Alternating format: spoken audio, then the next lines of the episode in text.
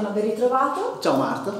E oggi ci ritroviamo dopo la resilienza a parlare di un altro tema abbastanza importante, che è quello dell'intelligenza emotiva. Mm. Vorrei che tu ci raccontassi e ci spiegassi perché hai scelto questo tema. Ma guarda, ho scelto questo tema perché dal mio punto di vista c'è una grande carenza dal punto di vista dell'intelligenza emotiva della nostra società. Cioè si parla tanto anche giustamente di educazione alle nuove tecnologie, di educazione a 360 gradi, ma non c'è educazione senza un'educazione all'intelligenza emotiva.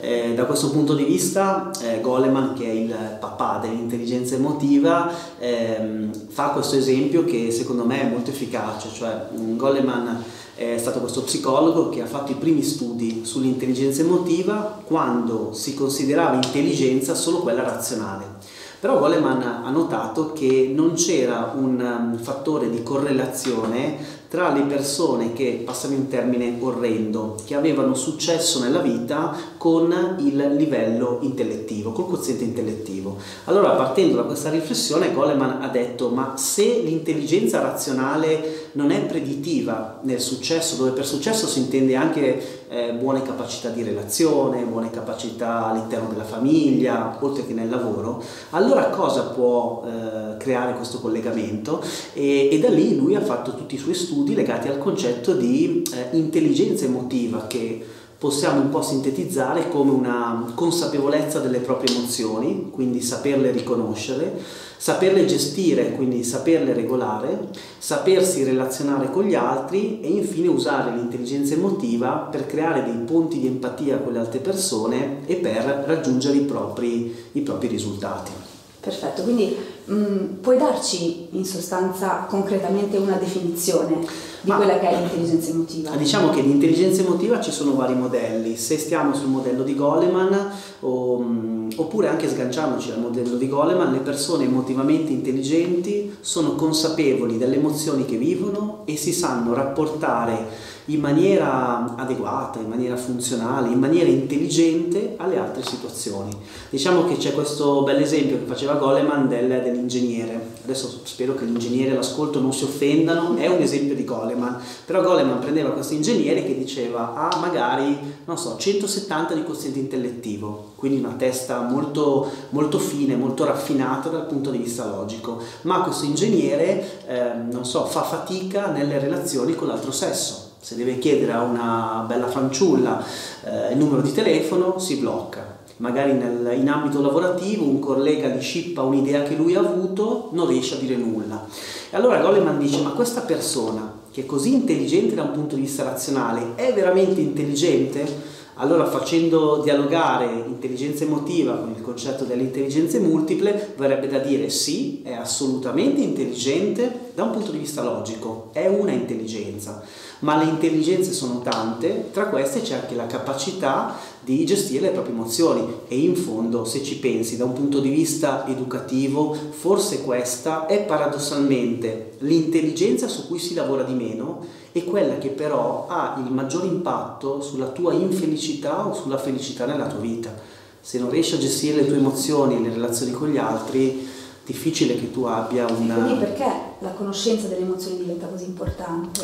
La conoscenza è molto importante perché, ehm, come dire, partiamo da, una, da un esempio, no? Cioè noi oggi in Italia abbiamo tanti ragazzi che sono analfabeti dal punto di vista emozionale. Che cosa significa?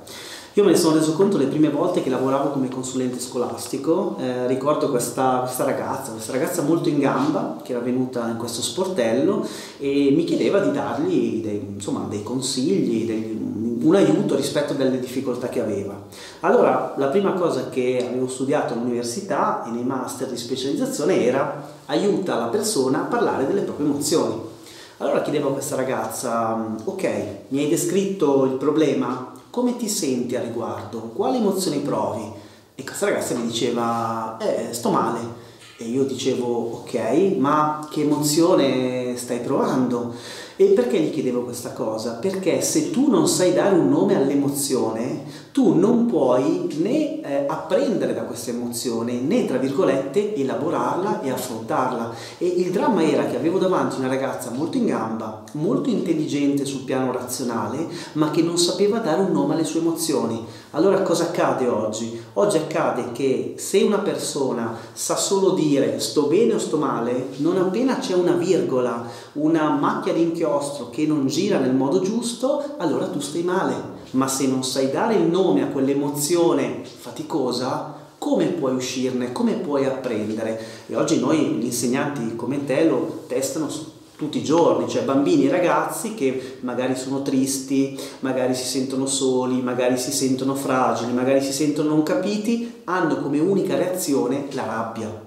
Se poi mi permetti un esempio un pochino più duro, eh, il tema dei femminicidi di cui si parla molto, cioè questi, questi uomini, okay, questi, questi uomini violenti non sanno dare un nome alle loro emozioni, quindi non sanno dire io mi sento, eh, mi sento ferito, mi sento solo, mi sento disperato, eccetera. Sanno, non, non, sapendo dare un nome alle loro emozioni, le scaricano con comportamenti terribili, ma questo poi lo ritroviamo nel bullismo, il bullo ragazzino fa lo stesso in generale eh, si parla dell'analfabetismo di ritorno dal punto di vista linguistico, dal punto di vista funzionale, c'è anche l'analfabetismo emotivo.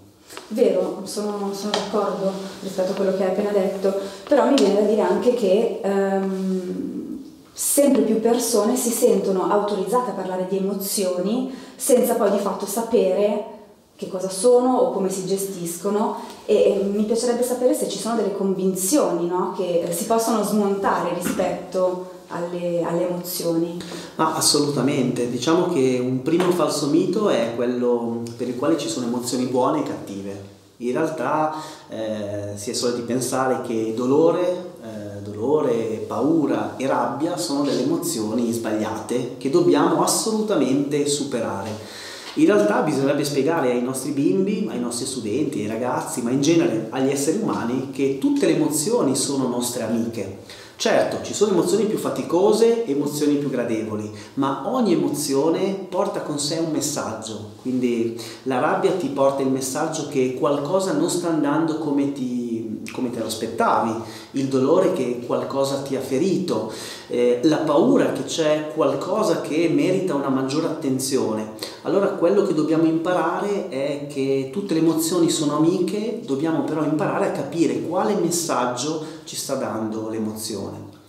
Poi sui falsi miti potremmo dire che un altro falso mito è che le emozioni devono essere risolte. In realtà se pensiamo tutte le volte che siamo appesantiti da un'emozione più faticosa, eh, quello che abbiamo bisogno è che qualcuno ci doni ascolto, ci doni empatia, questo vale con i ragazzi, in classe, a casa, cioè quando un ragazzino ha una crisi emotiva o è bloccato da un'emozione come il dolore, la paura o la rabbia, ha bisogno di essere ascoltato, non ha bisogno che l'emozione venga, venga risolta. Quindi direi tra i tanti falsi miti che ci sono, questi due forse sono i, più, sono i più importanti, c'è poi da considerare che le emozioni sono soggettive, quindi anche questo va spiegato magari ai, ai, ai, propri figli e ai propri studenti, cioè io e te rispetto a uno stesso stimolo, magari una presa in giro, eh, reagiamo in maniera diversa, perché magari va a toccare qualche corda che in me e in te è differente.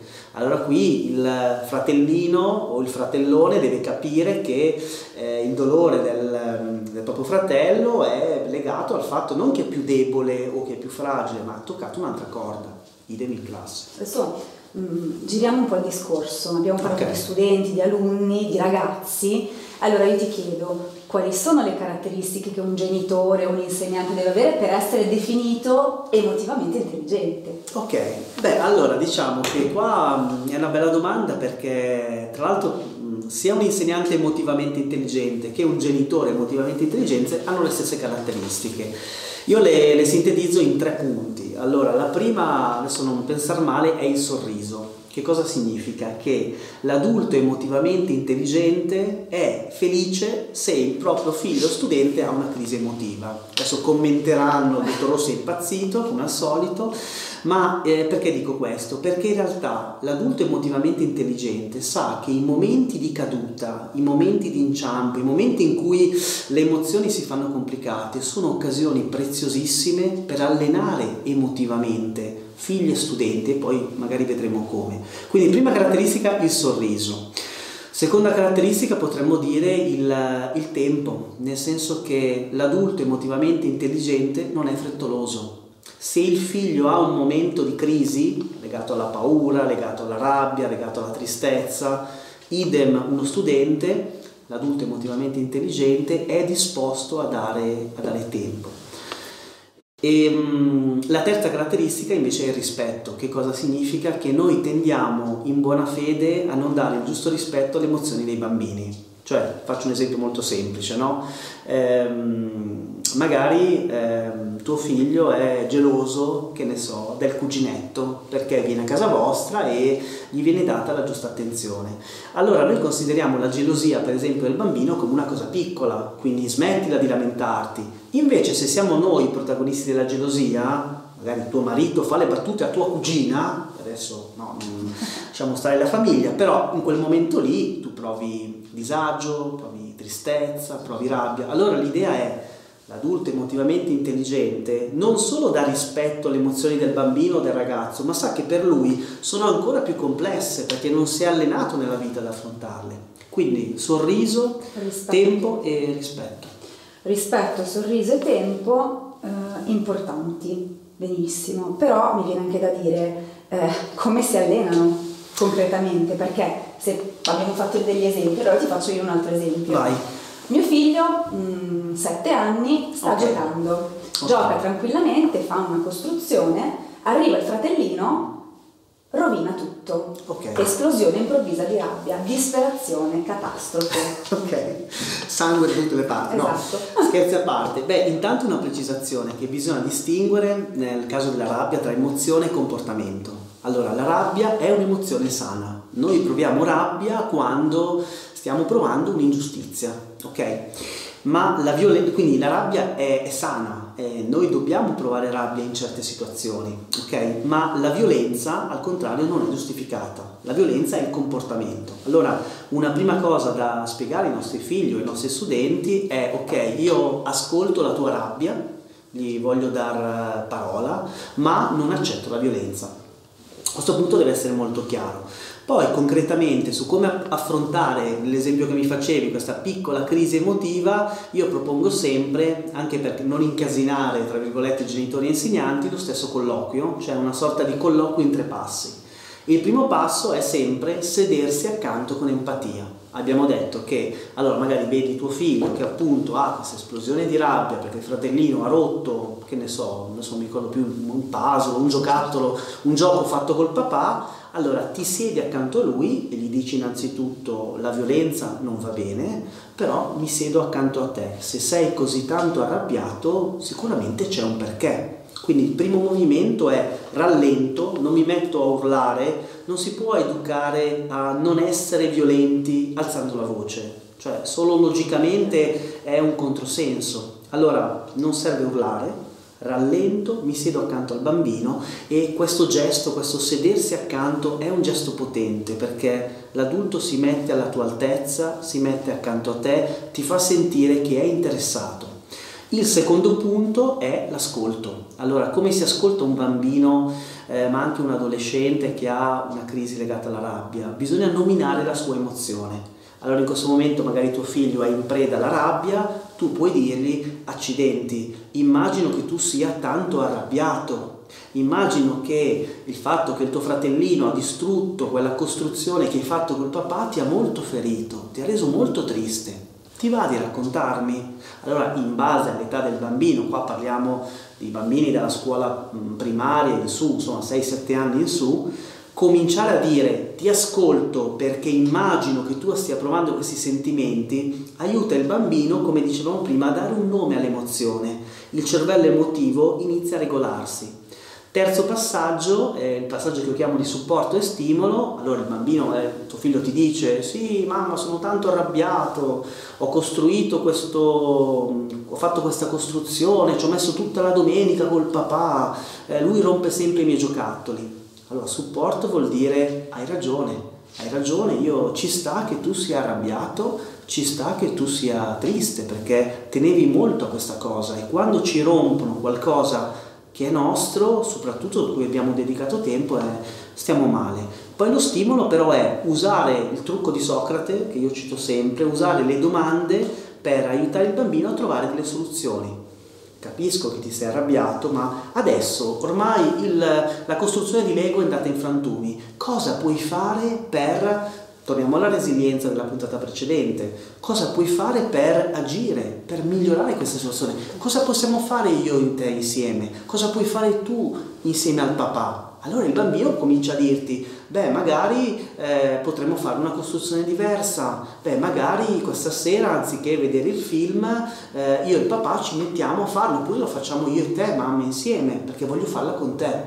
Allora capisci che in questi tre passaggi Prima mi siedo accanto, quindi do rispetto alle emozioni del bambino, poi lo invito a parlare delle emozioni, lo ascolto, in questo caso il cervello emotivo inizia a regolarsi, poi lo aiuto pian pianino affinché sia lui a trovare delle piccole soluzioni.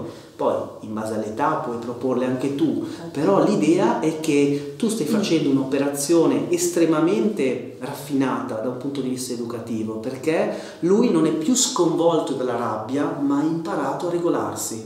In pratica tu diventi il cervello razionale che aiuta il suo cervello emotivo che in quel momento lì eh, diciamo è, è in allarme totale. Quindi il nostro obiettivo è portarli giù dall'esplosione di rabbia.